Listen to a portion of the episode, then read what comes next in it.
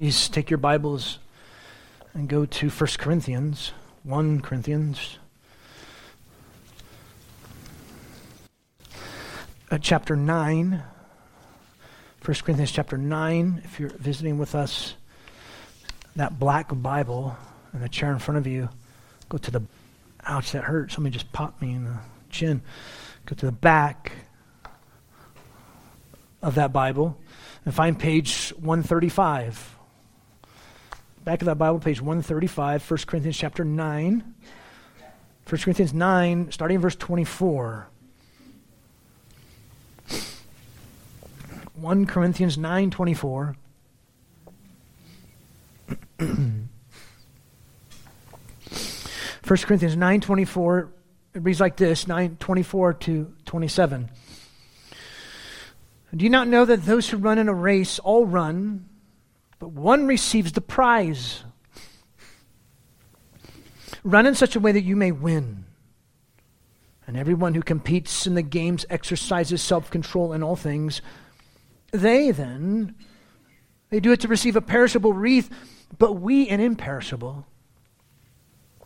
Therefore, I run in such a way as not without aim. I box in such a way as not beating the air, but I, I bruise my body and make it my slave.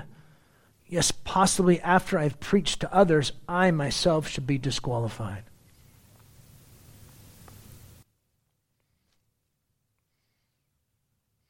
I found an article this week. It read like this Relentless church staffer resigns after he says things hostile during a meeting on church's turned hostile during a meeting on the church's future. Something happened. These are two prosperity gospel churches, Relentless Church and then Redeemer Church in Greenville, South Carolina. The article reads like this An employee at Relentless Church in Greenville says he resigned Tuesday after things turned hostile at a meeting was held Thursday about the mega church's future. After the church sent a letter responding to the landowner's notice of termination of a non residential lease, Johnson and other staff gathered Thursday night for a meeting. He said things turned hostile when he asked the pastor whether or not the church was being evicted. And they quote him here quote, the room shifted. It shifted tremendously to a sense to where I no longer felt like I was at church. I no longer felt like I was safe. I was really concerned about some of the leaders that jumped up and rushed at me, as well as security that verbally assaulted me, unquote. Kind of sad that things happen like this. I started trying to figure out more what's, what's going on with this whole eviction thing between this Relentless Church and Redemption Church. Well, then later on the article, it had Redemption Church's legal counsel issue a statement. Listen to this. Quote, since the Relentless Church began operating on Redemption Church's Greenville campus in May 2008, the two churches have worked toward Relentless Church taking control and ownership of the Greenville property. Despite nearly two years of negotiations, however, the parties have been unable to fully agree on the terms of this transition. Because the parties have not been able to agree on a date for Relentless Church to vacate the property, Redemption Church has taken steps to protect its property rights by sending a notice of lease termination to Relentless Church through legal counsel, which requires Relentless Church to vacate the property by December 31st, 2019. If Relentless Church does not vacate the property by December 31st, 2019, Redemption Church will begin the necessary court process to have Relentless Church removed from the property in accordance with South Carolina law. Can you believe this? This is ridiculous. Not to sound cynical, but it seems like Relentless Church has been relentless to stay on that property. And Redemption Church has been relentless to get them off the property, not being very redeeming in how they treat them. Little play on words there, and the pun is intended. It's sad that these churches act this way. And the names of the churches Relentless Church, right? Redemption Church, right? You should be relentless for Christ, the redemption in our Savior, and yet they're, they're acting the very opposite of that. And then you have a guy like Henry Martyn, who was, and I titled it like this on purpose Henry Martyn, relentless and driven. This guy really lived out what he said. This guy, young guy, he died at 31 years old. He was driven for Christ. And I thought of this verse in 1 Corinthians chapter 9 because in this life, our goal is Christ who is of such eternal value that it should affect the way we live now. That's how Paul thought. Henry Martyn, relentless and driven. And we should be a relentless and driven church when it comes to our Redeemer, devoting ourselves to God, serving others for the gospel to win them. And I, I use those terms on purpose relentless church, redemption. This was Henry Martyn, a relentless and driven young man for the redemption of the gospel, for people to be redeemed by Christ. Much of what I say will come out of this book, a memoir of Reverend Martin Henry Martyn, 500 pages. So it's not short. John Sargent wrote this, and, and a, a lot of it is just really uh, a lot of his journaling, uh, of, of, Henry Martyn's journals, and just writing. Um, and then a little bit even of um, John Piper had an article, uh, actually preached a message on Henry Martyn. If you go to Desiring God, you can Google Henry Martyn. And Martyn is spelled M A R T Y N, by the way, if you saw it up there on the screen. And you can find that article, the message. I looked through my notes, just my files, and it's been three years since I've done a biography message. Thought it was kind of interesting. It's been that long. What's my reason for these kinds of messages? Why, why do I do this? I do it for me as much as it is for you. The reason for these kinds of messages that we will be relentless and driven for our Redeemer using those words on purpose, the Lord Jesus Christ, and how we live and in proclaiming the gospel. And even more specific, to awaken a deeper love for the people of Jerome so that a church would be planted.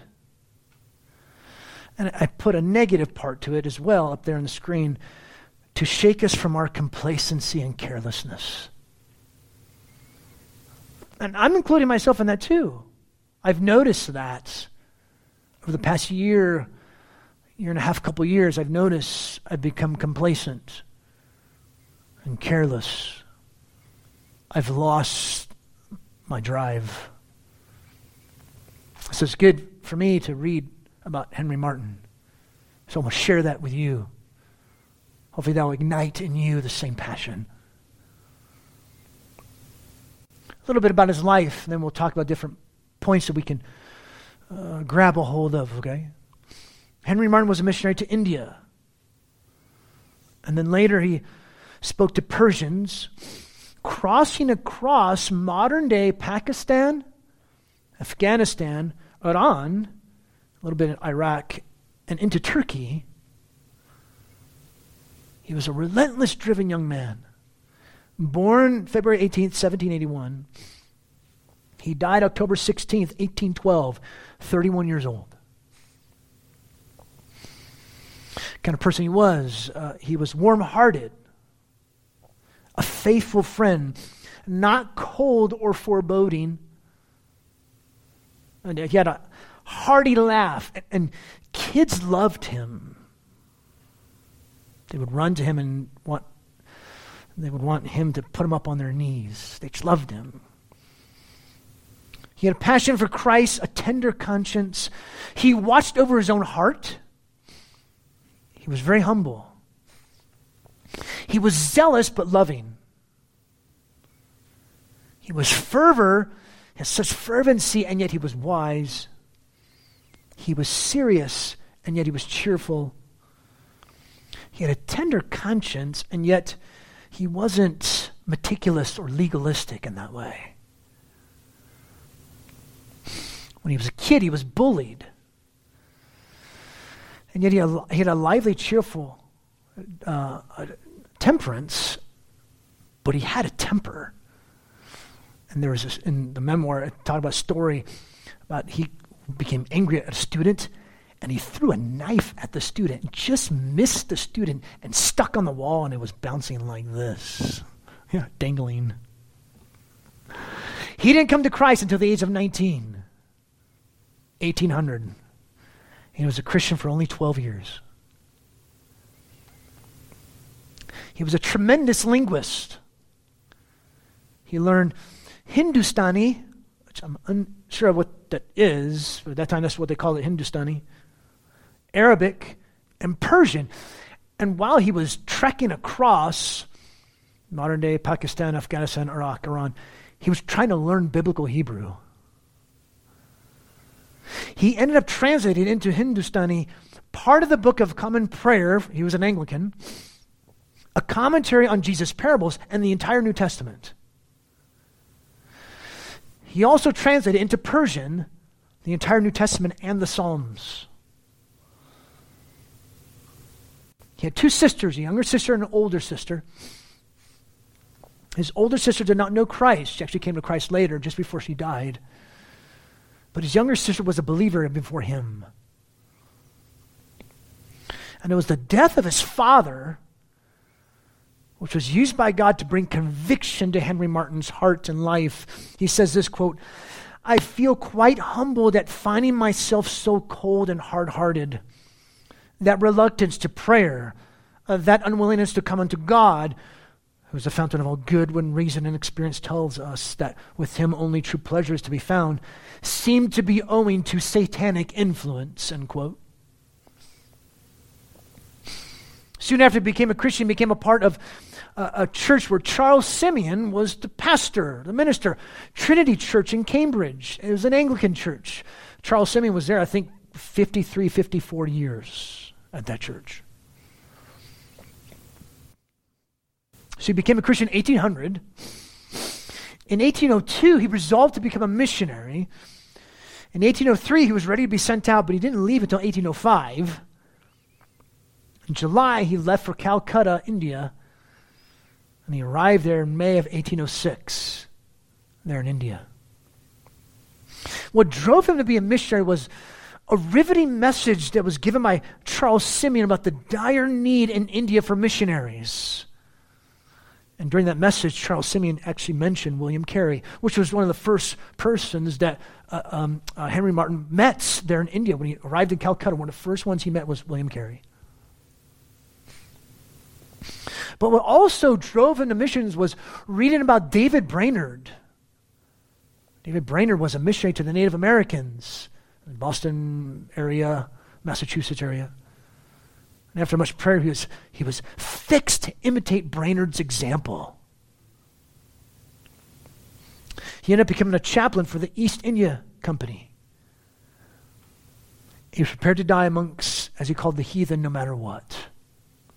It, it took them, if you heard what I said earlier, I mean, so he left in 1805 of July to go to India, and they got there in May. It took them nine months to reach India from India, from England. So they went all the way down uh, from Africa down to South Africa, and then all the way back up. Nine over nine months. And while on board, he conducted services for the sailors. Some of the sailors were indifferent. Some were even antagonistic towards Martyn, which he took it as a way to prepare him, as he said, for the heathen. In 1807, he began to have severe pains in his chest. It hit him again in the year 1808. Apparently, he had already contracted tuberculosis. It would take his eldest sister's life, his younger sister's life, and even his mother died of tuberculosis, all three of them, and actually, even possibly Henry Martyn, too. So he's there in India. And I'll talk about this more a little bit later. He went throughout India, different parts. Due to his health, though, he decided to return to England by land, during which time he finished his translation of the New Testament in Persian. And then the idea was what he wanted to do was he wanted to personally present it to the king of Persia. Translation of the New Testament and the Psalms. Much of this memoir speaks about his gospel conversations with specific people that he had as he was trekking across that time, translating Sanbats, Munshi, different Muslims, Sufis. He had more opportunities to give them the gospel as he traveled by land, as he's sitting there translating. He actually found out, though, he needed to be invited to come into the king's presence. Well, the ambassador was going to be at a certain place, so he decided to make his way to that place where the ambassador of England was going to be. And upon arrival to that place, he was so sick and so weak, he couldn't even get out of bed. He couldn't come before the king to present him the translation. And actually, he relied upon the ambassador of England to do it for him. After some time, though, he regained his strength, some strength, and he tried to make his way back to England through Turkey, but he never made it. He died in what's now known as Tokat, Turkey. And either it was from tuberculosis or possibly from contracting the plague, which was rampant there in Tokat, in, in Turkey. And he died alone. No friends were with him. No brothers or sisters in Christ were with him. No one sympathizing with him. It was kind of sad. And yet, John Sargent said this quote, the Savior was, with his servant in his last conflict, end quote. So that's his life. Just a synopsis, short little synopsis of his life. What, what are some principles we can glean from his life? What are aspects of his life we can gain? I actually only have two. And I've, I've cut this down a lot. I mean, I had like, I think, 12 half pages. So I cut it down to eight. So really, you know, there's so much I could share. There's really only two that I could give you that we can come away with to embrace and to gain, to glean. Number one, he was relentless and driven for our Redeemer. And I use those terms on purpose in connection with our introduction this morning from the message. And I'm going to read to you from Henry Martyn so you hear from his own heart, okay? And some of those I'll put up on the screen. He was relentless and driven for our Redeemer for Christ. Quote, may we experience Christ to be our all in all, not only as our Redeemer, but as a fountain of grace. He said, quote, I deserve to be miserable, and I wish to be so if ever I seek my pleasure in anything but God.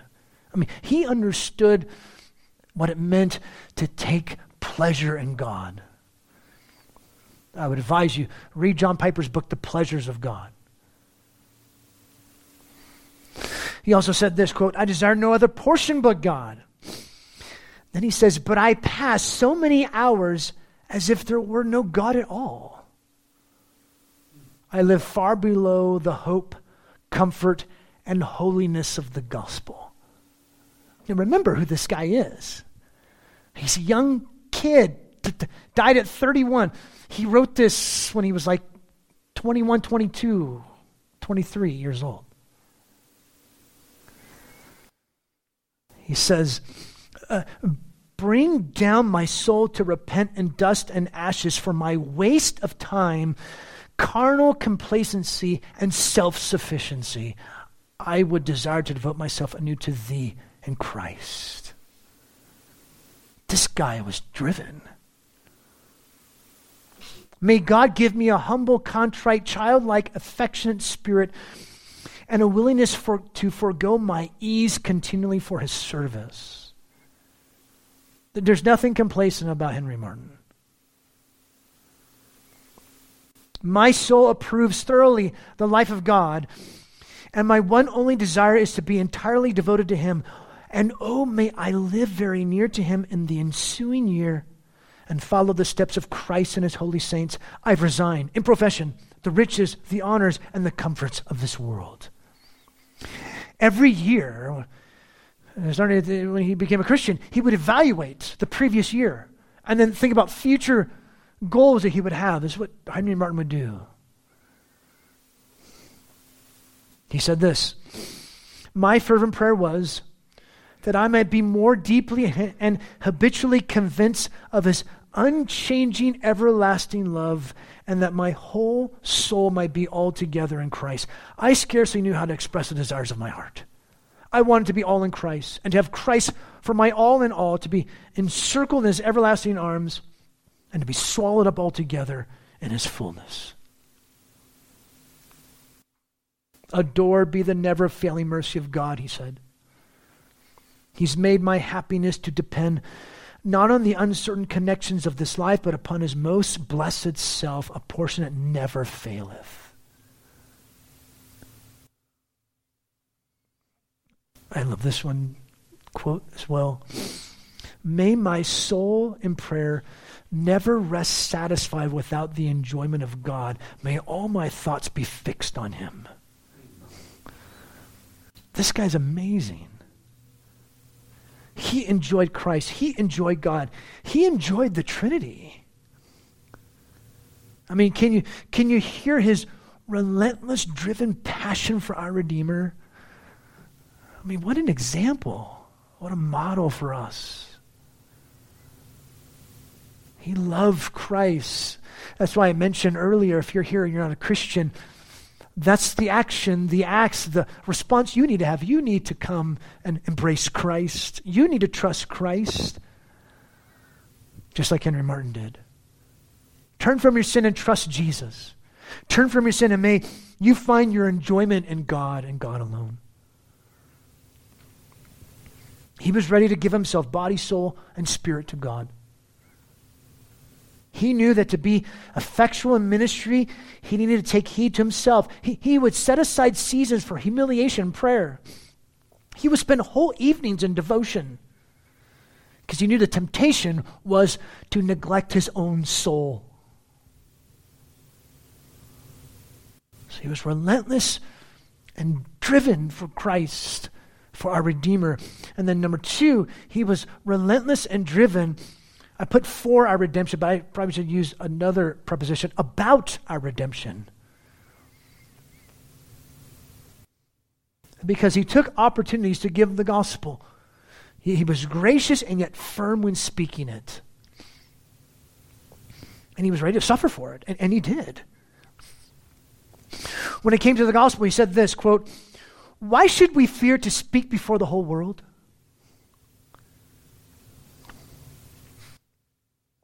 He was told about the great suffering he would most likely experience. But as he says, quote, none of these things move me. Neither count I my life dear unto me, so that I might finish my course with joy. And then he says this I wish for no service but the service of God. He was thinking about his weakness and his body, and he said this the extreme weakness and languor of my body made me fear that I should never be used as a preacher in India. But what, said he, means this anxiety? It's like he's talking to himself. Is it not of God that I'm led into outward difficulties that my faith may be tried? Suppose you are obliged to return, he's talking to himself. You're obliged to return and that you never see India, but wither and die here. He was writing this when he was on the ship. What is that to you? And then he says this Do the will of God where you are and leave the rest to him. I almost thought about titling the message this. That's perfect for us. Do the will of God right where you are, brethren, and leave the rest to him. Do God's will. He says, I found great satisfaction in reflecting that my hourly wisdom was not to repine or to look for a change, but to consider what is my duty in existing circumstances and then to do it in dependence upon grace. He also said this I, I never felt so strongly what a nothing I am. All my clear arguments are good for nothing, uh, mm, speaking of the gospel. Unless the Lord stretch out his hand, I speak to stones. I felt, however, no way discouraged, but only saw the necessity of dependence upon God. He was a Calvinist. He believed in the doctrines of grace. He was strong with that. And he had a passion to give people the gospel. About his heart for the unsaved, says, quote, I felt a solemn sort of melancholy at the sight of such multitudes of idolaters. That's what he said when he first landed there in India. For, and for him to be prevented to go to the unsaved, the author says, it would almost have broken his heart. When he was on the ship, they, I told you they were going down Africa. They, they landed there and the Cape of Good Hope, there's actually a huge battle that took place, and I, was, I couldn't find out what battle it was, what was happening. It, it didn't tell me the details of it. But there, was, there were soldiers over there on the ship with him, and so there's a huge battle that took place there at the Cape of Good Hope, and he was on the battlefield giving these guys the gospel because he was the chaplain there. He was just giving them the gospel, talking them about Christ. He said this How easy for God to do it that is save people. And it shall be done in due time. And even if I never should see a native converted, God may design by my patience and continuance in the work to encourage future missionaries. Maybe nobody will never come to Christ when you give them the gospel, but maybe God's going to use that to encourage others maybe to encourage others to go into missions. He was uh, talked about missed. You ever had those missed opportunities to give someone the gospel? And you you, you had the opportunity, and you walk away like, man, I should have given that person the gospel. I had an opportunity, and I didn't even. I don't know. I blew it. Listen to what he said about that. Quote, Oh, may the conviction of my wickedness rest upon my soul all my days. This guy was relentless, so hard on himself. How many souls will rise up in judgment against me at the last day? God only knows. The Lord forgive my guilty soul and make me to remember for what purpose I came hither. When he was there in India, he traveled to different parts to preach Christ. Uh, like Dinapore. It was like from Calcutta. It's a northwest region. And he traveled on the river, taking opportunities to give people the gospel, especially with those who help him translate. He actually had guys that were unsaved help him translate the New Testament into Hindustani. Uh, gospel conversations with Munshi, Pundit, and he was relentless with it. And it seems like as he was trekking across that area of, uh, of Pakistan, Afghanistan, Iraq, Iran, two Muslims became Christians by Martyn's witness to them. Uh, Aga Buzang, and another was Abdul Masih. And at one point, he was almost killed for speaking Christ. I think it was near Tehran, of today, Tehran and he was uh, with Sufis, and they said to him, You must proclaim that uh, there is no God but Allah, and Muhammad is his prophet. And Henry Martyn said, There is no God but God, and Jesus is his, the Son of God. Oh my goodness. He mentioned how they were ready to tear him to pieces. That's how audacious and relentless this guy was. He says this there sneers, talking about the Muslims, their sneers are more difficult to bear than the brickbats which the boys sometimes throw at me. However, both are an honor of which I'm not worthy. When it came to giving people the gospel, as I mentioned, I mean, he, uh, he just speaks about, just in his journaling, how he would talk to people about the gospel. He was a master of questions. He was able to get the unsaved to think and to ponder, so much so he would write there in his journal, he would ask these different questions, and then the person would walk away not knowing how to respond to Martyn when he asked these questions. He was so good at that. The author said this about Martyn quote, his soul could rejoice in God that if men were unkind, it was for Christ's sake, and he felt determined to go on with vigor, though the whole world of wretched men should oppose him.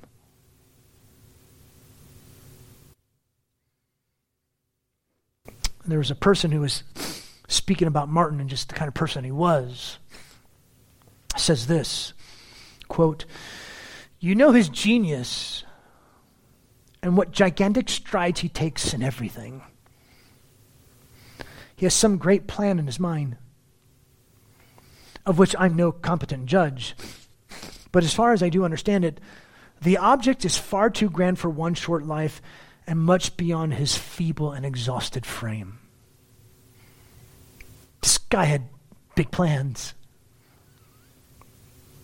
He said, quote, the chief thing I have to mourn over is my want of more power and fervor in secret prayer, especially when attempting to plead for the heathen. So here's a guy who had a heart for the people of India, for Arabs, for Muslims, for Sufis, and went as a missionary, and, and yet he says the one thing I mourn over is my lack of prayer for the unsaved. It made me think, well, if he's saying that about the unsaved, what's that say about my prayer time for the unsaved, right? He says this too to live always seriously.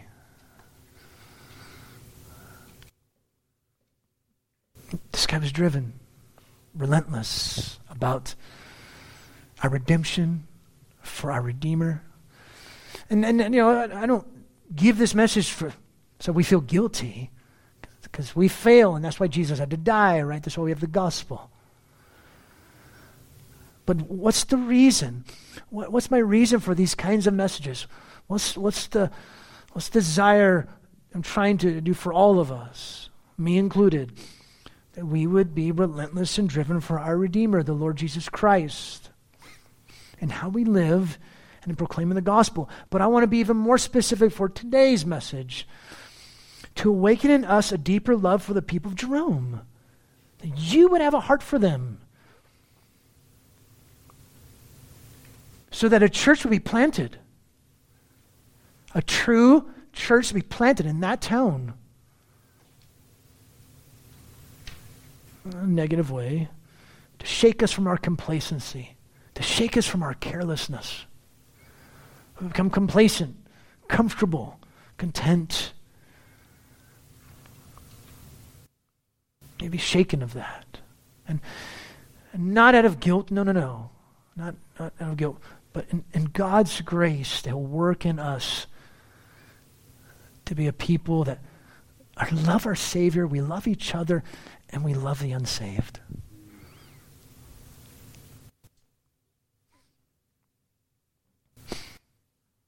Father, we confess to you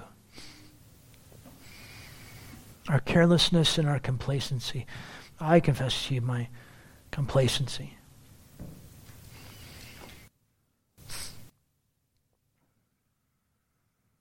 Give us a greater love for the unsaved, for neighbors, friends, maybe even family members.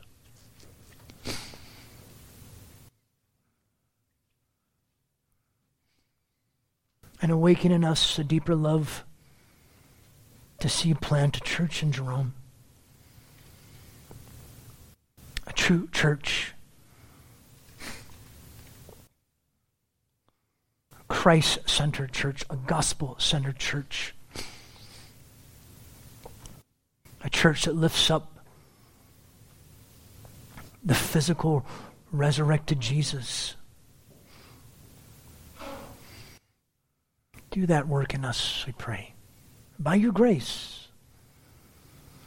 That we be so enamored and so enjoying you like Henry Martyn. It would drive us relentlessly in our love for you, for each other, for our world.